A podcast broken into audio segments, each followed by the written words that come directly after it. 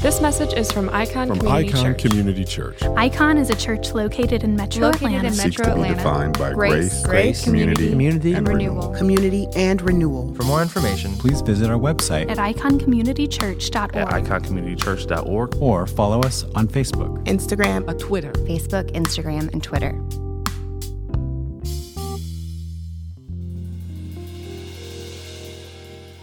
There are certain phrases that, when we say them, can have an opposite effect on the recipient. Telling someone to calm down actually tends to help people rile up a little bit. Don't be angry sometimes makes me feel a little angrier. And be patient makes me not only feel more impatient, but now on top of everything, I'm also impatient with the person who told me to be patient. But just because we sometimes have that natural adverse response, it doesn't mean that that advice is not something we should be given at times. And I wonder how the community James is talking to felt when we are when he's saying what is in today's passage, where he repeats, be patient, be patient, and be patient. Were they frustrated with him on top of everything, or did they kind of push through that response and take heed what he was saying? Because he is really giving them and us some valuable notes, some valuable advice here. And we have to note that what James is saying, especially in this first verse, is following this portion that Pastor Daryl preached on last week, giving these, these warnings, these holy cautions to those with a lot of wealth and those using that to oppress others. So hold on to that and bear that in mind as we read together from James chapter 5, verses 7 through 12.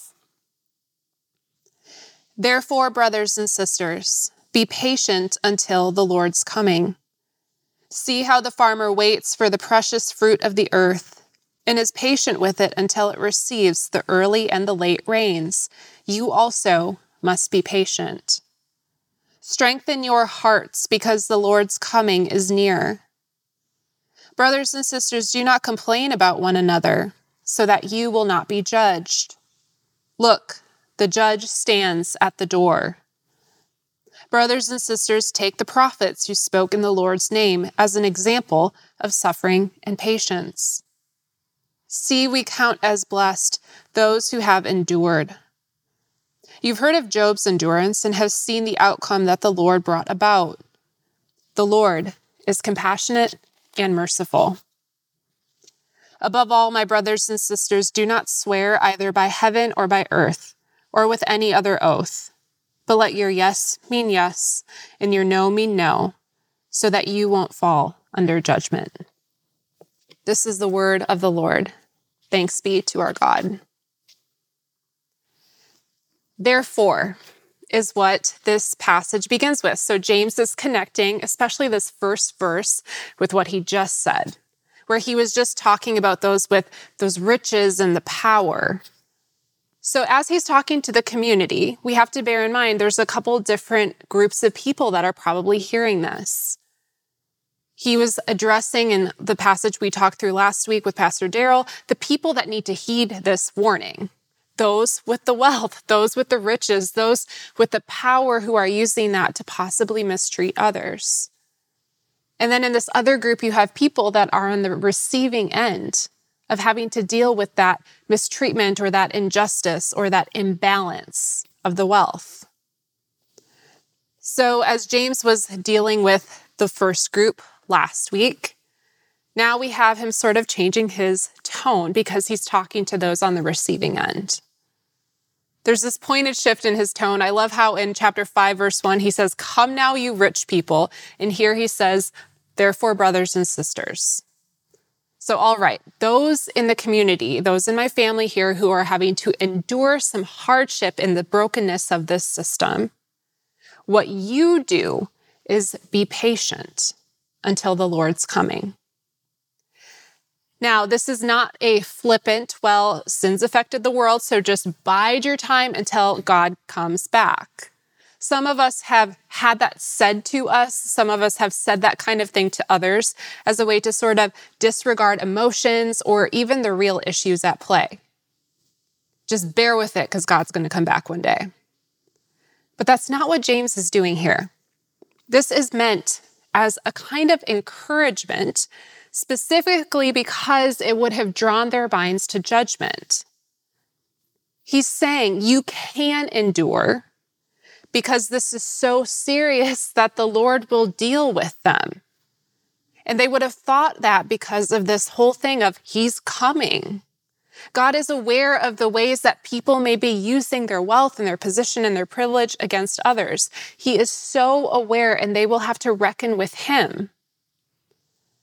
The word here regarding the Lord's coming is parousia, which in their common speech was the idea of a visit from a king who is coming to vindicate his people. So, brothers and sisters, when you're being subjected to some kind of mistreatment or oppression from those who have the power and the wealth, be patient because your king is coming and he will deal with them. They are meant to draw some comfort from this that Jesus is coming back and that nothing escapes his sight, it should be a help to those who need to be patient when others' sin is causing struggle. So allow that to inform where you are having to bear up under what may be unfair or difficult or toilsome because of how other people may be mishandling what they have. It's a promise, friends. So let that sink in where you're feeling kind of worn thin, wondering, when are those who are acting against others going to pay? When will it end? James is telling those in the rawness of what they're dealing with here, the rawness of oppression, oh, it will end and they will have to deal with Jesus. Use that as fuel to be patient with the time that you are living in. There are times when this may feel like the only promise we can really hold on to. God will handle them. He promised. James explains this particular kind of patience with this image of the farmer, the farmer who works and toils and then just has to wait. Waiting with a hope that all of that work and that the endurance is not in vain. The farmer has to wait through rains, which come in their own degrees and seasons. The farmer has to wait with patience for things that are beyond control, with the hope that the waiting is worth it. We are to wait in this similar way with the struggles that come from others, patient through the things that are beyond our control, and with the hope that there will be a fruitful end. In 5, verse 8, he says, You also must be patient, strengthen your hearts, because the Lord's coming is near. When you read in the New Testament, He's coming soon, His kingdom is near, the kingdom of God is at hand, those phrases do not mean that the Lord's return would happen right then. Near or soon at hand is referring to what will be taking place next in God's big plan for redemption. So, in that way, it is soon. It's God's next big move here. So, while it will be hard in the midst of oppression or struggle, don't forget, church, that what happens next in God's big plan for redemption is that He's coming. And part of that will be the end of exploitation and of suffering and oppression. Use that as fuel for your patience in the time you are in now when you are having to endure hardship. But before we maybe get overly comfortable in dwelling on the fact that, oh, yeah, God's going to deal with everyone else and all of their sin, verse 9 comes in here with a bit of a check. For those who are dealing with mistreatment, don't forget to also take heed for how you are treating others. And he points to this aspect of mistreating others that anyone can take part in. Verse 9 says, Brothers and sisters, do not complain about one another so that you will not be judged. Look, the judge stands at the door. So, while there may be a part of you, and there even should be a part of you, that finds some comfort in the fact that God will deal with those who are causing oppression. Also, take care Because not treating image bearers in the way that you're supposed to is not just a problem for the rich and powerful, it's a problem for everyone. Complain here in the Greek is literally this groan or sigh like a half suppressed murmur of impatience or judgment. So, this is not something being spoken to someone clearly or freely. This is not just trashing people to their face. This is more of that internal eye roll, that sigh of frustration, whether audible or not. It's letting this posture of, ugh, these people just take over you. It's being perpetually a little disgruntled with those in your community. It's the posture or the, the attitude of, I just don't want to be bothered by them. It's nitpicking at these little things. It's thinking or functioning like you really are a little better than, you know a little better than. It's being harshly judgmental toward those in your community in any way. And this is an easy thing for us to fall into if we may not say this, but we function as if our perspective is usually a little more right. When there are offenses against you from those in community, do you give the benefit of the doubt do all you can to move toward reconciliation? Or is your response, this is what church people always do to me? I knew it. Is it, of course, that person would have a problem with this part of me. Look at how easy their life is there. Or is it, I'm just going to kind of hang on to this one, add it to my internal list, because if there's a time when they come at me with something, they better be ready. They should talk. If you're someone who stores up in any kind of way. This is the kind of complaining he's talking about. This will spill out of you when you're bumped, and it will be a harm to the body of Christ. This is not the posture of someone in community who really wants to protect the peace and the purity of the church. It's not the posture of someone who really wants to right wrongs. You may talk a big game about caring about the systemic injustice and oppression, but then you're functioning in community as if you are a little higher than those around you. You're all talk then. Bringing this heart posture, this complaining heart, into the body of Christ is destructive. And James says, watch yourself here, because the judgment that you're kind of resting in over here, it's coming for you if this is how you're functioning. He's giving this directive to the church, brothers and sisters. And I point that out too because I think sometimes we can be more patient with people outside of the church than inside. Now, we are held to a higher standard if we're claiming Christ. We watch out for hypocrisy. We are supposed to be um, keeping each other accountable in those ways, for sure. But don't hold on to these unbelievably high expectations in a way you're not supposed to, or so much so that you forget that we are still all sinners working this out. You're a sinner still working this out. Don't forget to give grace to believers too. They need it. You need it. James is saying, check your posture here, especially after all this talk about those in community who are functioning more uh, in the role of an oppressor at times. Because when you have this kind of complaining, begrudging, and patient posture towards your community, you're taking on the same characteristics as them and the same judgment weights. So now James says, just in case you need a little bit more encouragement of, about endurance and being patient with the struggle of people in life, let's reread verses 10 through 11. Brothers and sisters, take the prophets who spoke in the Lord's name as an example of suffering and patience. See, we count as blessed those who have endured. You've heard of Job's endurance and have seen the outcome that the Lord brought about. The Lord is compassionate merciful. So he points to the prophets here, the prophets who came up against, often alone, against nation states, against powerful leaders. They had to be obedient to what God laid before them. And they had to do that just trusting that what God was saying would happen would actually happen.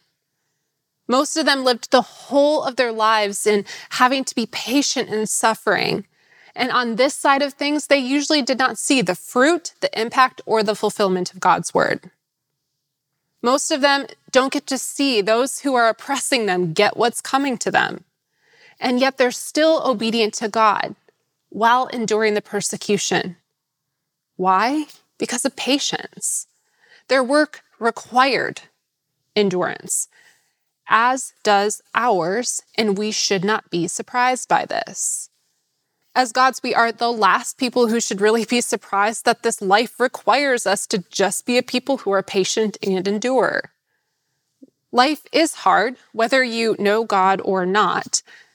Despite what some people or some preachers think, God makes zero promises that your life will be easy or prosperous or a cakewalk if you're a follower of Jesus. But for those of us who do know God, in the hardship and struggle, we get this benefit that when all seems lost, when we're at the end of our rope, when the onslaught of the pain and struggle won't stop, that we have assurances and promises that we get to stand upon, or maybe just fall into or cling to at times. The benefit is that while we have to be patient, we have certainty in the uncertainty to rest upon. James references Job here, which instantly made me think back to my own church experience growing up, where I often, often heard people say, What's with everyone thinking Job is so patient? Job's not patient. He complains, he whines, he questions. He wasn't patient. And I will say I disagree with that sentiment. I'm prone to really agree with James here. Not only agree with him, but I love that of all the examples he could have chosen, he highlights Job. Because when you think of someone who who's the most patient person you know, what does that look like? I tend, and maybe I'm not alone, but I tend to think of someone who appears unmoved by the challenges, unaffected by them someone who's solid in the midst of chaos. So, when that's my idea of patience, and I think of God requiring that of me with everything that life throws my way, that is discouraging. That feels like a bit of a burden. I have to be stoic in order to be patient no matter what happens. This is why I feel God's kindness that Job's patience is lauded here. Job, who passionately resented at times what was happening to him. Job, who questioned the arguments from his friends. Job, who almost agonized at times Has God forsaken me? Job, who asked questions about God, questions to God. He went through a vast range of emotions. He wondered, he was uncertain, he was really depressed. If you read some of his words, he is in a dark place. Yet while his faith is shaken and while he struggles, his faith is never fully extinguished. He struggled, he questioned, he defied, but in that, his faith was still there. That's patience. Job did not lose all his land, wealth, home, his whole family, and his health, and then skip around joyfully proclaiming, Oh, God is still so good. And that's the example we have. That would be so disheartening. Rather, Job had all these devastating things happen to him, and he struggled. He lost everything. He went through trauma after trauma. He falls into this deep depression. He questions meaning. He wonders, what in the world, God? And that's our example of patience and endurance. The word James uses for Job's endurance here is hupomone. On the one hand, it is a hopeful, patient continuance and waiting. But what's key is that this is not a passive word. One commentator explained this is not passive patience. This is a gallant spirit that is confronting the tides of doubt and sorrow and disaster and coming out with stronger faith on the other side. This commentator says there may be a faith which never complained or questioned. But still greater is the faith which was tortured by questions and still believed. Patience is not never struggling, never complaining, never questioning. It's that time being tortured with the questions, but still believing. Endurance is not never having doubts or sorrow. It's confronting the doubt and sorrow, coming out with stronger faith on the other side. Job questioned, wondered, struggled with life. He was emotionally beat up, and he expressed where he was to God. He clung to the remnants of his faith in that, and that's endurance. Patience marked by clinging to what is certain the last bit you have when everything around you is uncertain. Patience as a follower of Christ, it may at times be marked by an unwavering resolve or a steadiness in the turmoil. I've witnessed that in other people. I've had moments myself where I know I don't know if you've ever had that where you just think, why am I not kind of losing it right now? By the power of the Spirit, we have those moments of that steady patience, thanks be to God. But it's not always going to be marked by that. And as a follower of Christ, we have permission here to wrestle and wonder and feel and still be counted as one who endures in that. As long as at the end of the day, we're in the midst of it all, still clinging to God. Job questioned what God had brought him while still trusting him. He was harshly honest with God while still having faith in him.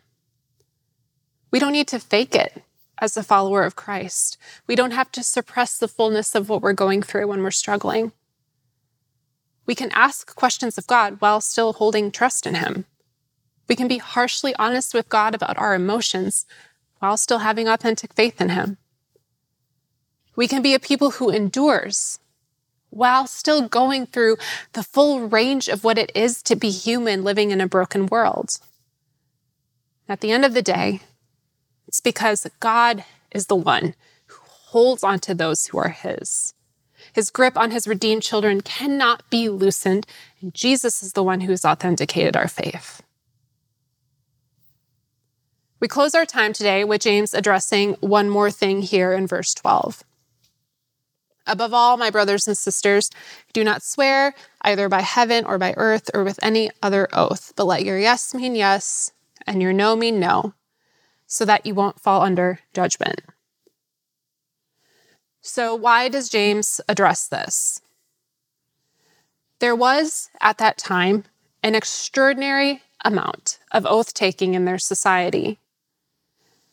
Part of the problem is that the value of an oath partially depends upon the fact that one would seldom need to take one.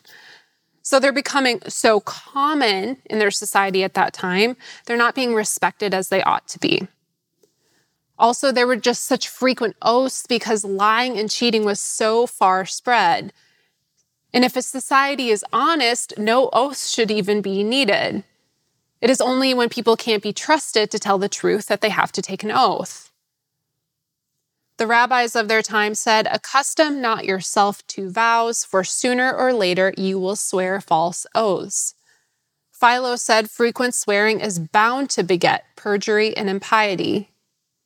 The Jewish Essenes of their time, they forbade all oaths. They said if an oath was required to make someone tell the truth, then that person was untrustworthy. But as followers of Christ, we should not need something like that to guarantee we would be a trustworthy people, a trustworthy community. So James is addressing them in this specific context in a time when oaths is just overboard and people can't be trusted at all. He's saying here Christians should be known as a people with such honor that it wouldn't even be necessary for you to have to take an oath. This doesn't mean we don't take oaths when we are asked to, but remember, context is key here, and the point he's making still pertains to us. that we should be a people with such honor that we could be trusted. James says above all here, which is like saying finally, as he's we're getting close to the end of this letter. Finally, be patient. This kind of like bringing all this together. Be patient while living and acting in the struggle of life. And when you may be tempted to be hasty with your words or go back on your word because this life is hard and it is hard to endure, don't swear oaths and fall into that like everyone else is doing. Don't misuse your words in the pressure cooker that this life can be. I love the balance, even though some of these verses seem a little disjointed, there's a great balance here where we have permission to embody the struggles we live in, and yet we're also being reminded don't forget, you do adhere to a higher standard. Both are true friends, and the reality that we are God's living in this world. So be patient in and with your current struggles with others. Be patient with all the grace that God gives. And with the grace He gives, do not forget to offer up that grace to others. Find comfort when you need to, that God's judgment is waiting, but also walk in reverence because God's judgment is waiting. And where endurance is difficult, and at times you may even be extra hard on yourself, remember his faithfulness to Job as the devastating impact of loss and pain came at him again and again. Remember that God expects you to be human in the struggle for patience. And that never makes him turn away from you, but rather he has already come toward us through his son. To end our time today, I'm actually going to read a portion from our friend Job in Job chapter 19 hear and feel and let come over you. The range of our friend Job's struggle, pain, and questioning. Hear the freedom he has in how he is able to wrestle and be honest with God and be encouraged by that. And also find hope and comfort and be encouraged that while he's in a place of darkness, he still is holding on to a certainty. This is a beautifully encouraging picture. So please hear and feel the character of our patient friend Job and also our very good God. Job says, I cry out violence, but I get no response. I call for help, and there is no justice. He's blocked my way so that I cannot pass through. He's veiled my paths with darkness. He's stripped me of my honor. He's removed the crown from my head. He tears me down on every side so that I am ruined. He uproots my hope like a tree. His anger burns against me, and he regards me as one of his enemies. He's removed my brothers from me. My acquaintances have abandoned me. My relatives stop coming by. My close friends have forgotten me. My breath is offensive to my wife, and my own family finds me repulsive. Even young boys scorn me. When I stand up, they mock me. All of my best friends despise me, and those I love have turned against me. My skin and my flesh clings to my bones, and I've only escaped with the skin of my teeth. Have mercy on me, my friends, have mercy, for God's hand has struck me. Why do you persecute me as God does? Will you never get enough of my flesh?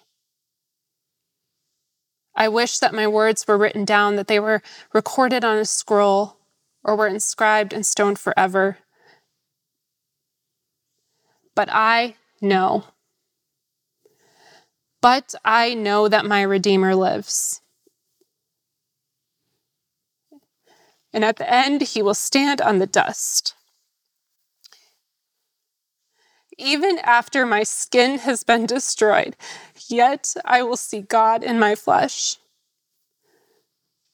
I will see him myself, and my eyes will look at him, and not as a stranger, for my heart just longs within me. Please pray with me.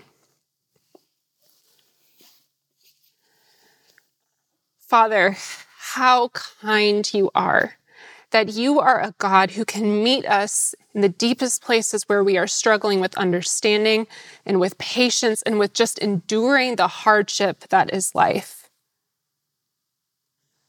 Father, what a kindness and mercy it is to us that we can bring the fullness of ourselves to you in that and can do so knowing it will be met by such love and understanding and compassion. You are merciful and compassionate to us in that. But Father, I thank you so much that we can go through the range of those things, that we can struggle with what it is to endure, knowing still that you have us, that you have those that you have called your own.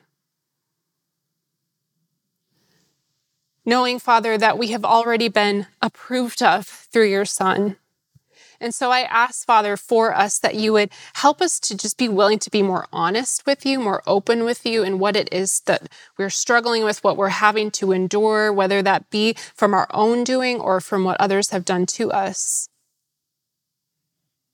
And help us, Father, to, in the midst of those things, stay rooted, grounded, holding on, clinging on to you knowing, Father, that our doubts and our questioning cannot take you from us.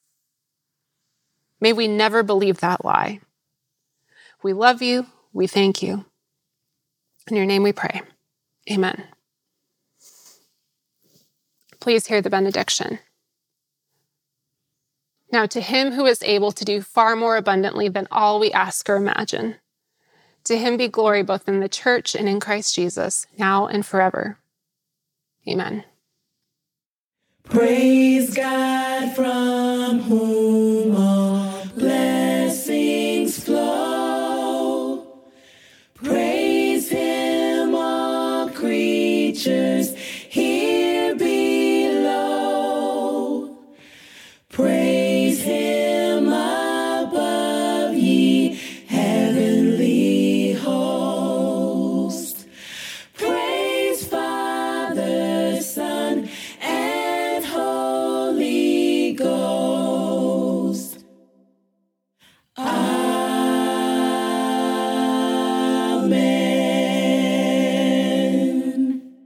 Thanks for listening to this message from Icon Community Church.